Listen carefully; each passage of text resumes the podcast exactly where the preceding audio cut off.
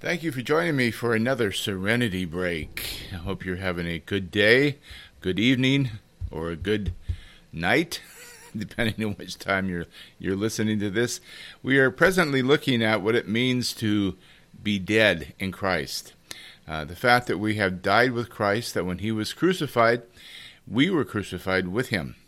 With every blow of that Roman hammer into the stake, into Jesus' flesh, so also was a blow into our self, our ego, our our Adamic self, so that we were crucified with him.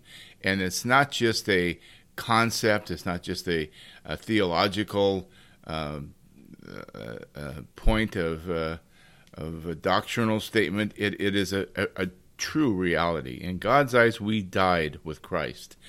It's something that's happened to us it's not something we made happen. It's not something we invoke. It's not something that, that occurs when you reach a certain level of, of spiritual maturity or ascendancy. Uh, it's none of that. It's, it's something that God intended uh, in eternity that we would be united with His Son in His death as well as His resurrection. And we have to take it very seriously because we are indeed crucified with Christ. And there are certain implications, therefore, with that. So, in this serenity break, I'd like to encourage you to consider the fact that we are dead to the world. To be crucified with Christ means that we are uh, dead to sin, we have died to the self, and we have died to the world. Now, this is a reference to Galatians 6:14 where Paul, the same one who in Galatians 2:20 and 21 said, "I am crucified with Christ." Nevertheless, I live, yet not I, but Christ lives in me, is now giving us some application to that in 614 by saying, May I never boast except in the cross of our Lord Jesus Christ, through which the world has been crucified to me, and I to the world. So, the fact that we are dead and died with Christ, that we our old Adamic self has been crucified, we are dead. That means we have no legitimate claim to our life to exert ourselves, certainly not against God or over others. Uh, the self has been uh, subjugated, and uh, the Adamic self has been crucified, is dead, and there our new self is that which is united with Christ and lives for Christ, lives to work out his life in us. And that means that we have a different relationship with the world. For someone to say that you are a worldly Christian is an oxymoron. That's like saying burning snowflakes. It just or or dry water. It just there's no such thing as a worldly Christian. If you are a worldly Christian, you are not a Christian. Uh, now, you there are Christians who uh, ignorantly and perhaps even defiantly uh, get involved with the world, take take advantage of the world's ways of doing things, and and they're really acting in uh, conflict with their new nature in Christ.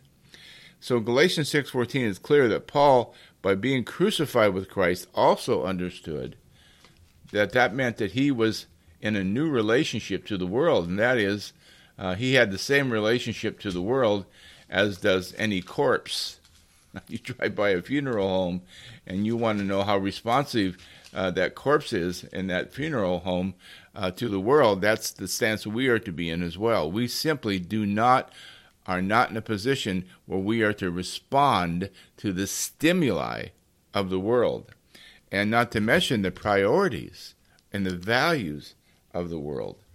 Let me uh, tell you, show you what I mean here. 1 John two fifteen uh, uh, John says this Do not love the world or anything in the world. If anyone loves the world, love for the Father is not in them.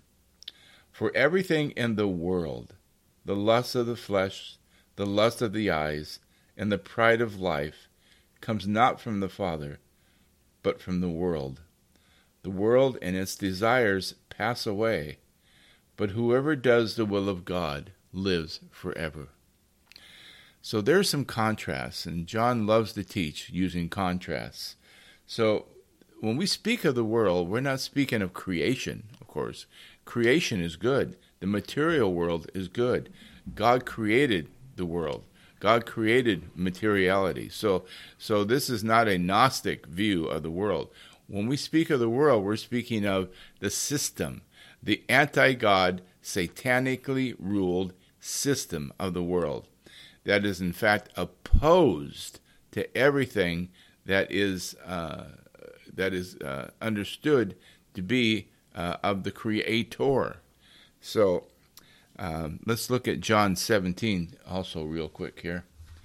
John 17, Jesus says this in his final high priestly prayer recorded in John 17. Uh, verse 13 I'm coming to you now, he's saying to the Father, but I say these things while I'm still in the world, so that they may have the full measure of my joy within them. Isn't that beautiful? It's Christ's own joy that God wants us to experience. I have given them your word, and the world has hated them. For they are not of the world any more than I am of the world. Uh, we have to quit trying to make the world like Jesus. The, the world does not like Jesus. It's never going to like Jesus. And we are just being silly and naive if we're going to run around trying to make people like Jesus by diminishing the gospel or redefining Jesus or creating some friendly, attractive Jesus. We need to preach the gospel and present the scriptures, a scriptural image of Jesus, not something that we think people will like.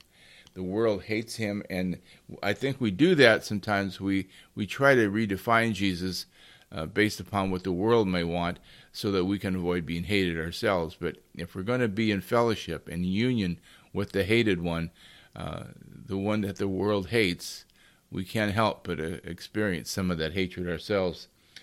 I have given them your word, and the world has hated them, for they are not of the world any more than I am of the world. Verse 15 My prayer is not that you take them out of the world, but that you protect them from the evil one, which is the domain. That's Satan's domain.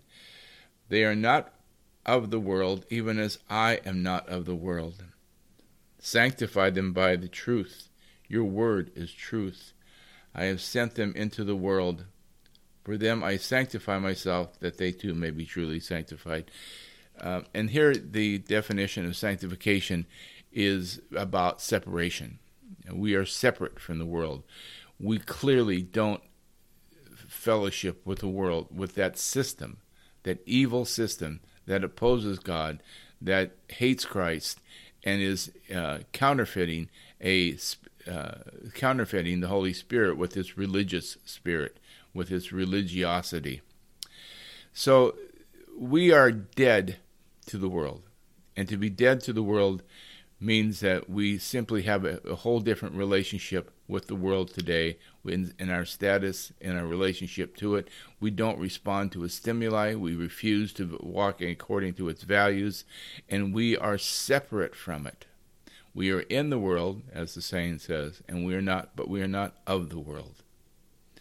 So there you go. There's your serenity break, something to think about, something to meditate on, and maybe go back into your uh, day, your evening, recognizing again, being reminded of who you are in Christ, and the serenity that can only come from our identity, our purpose, and our hope that is in Him and in Him alone. Amen.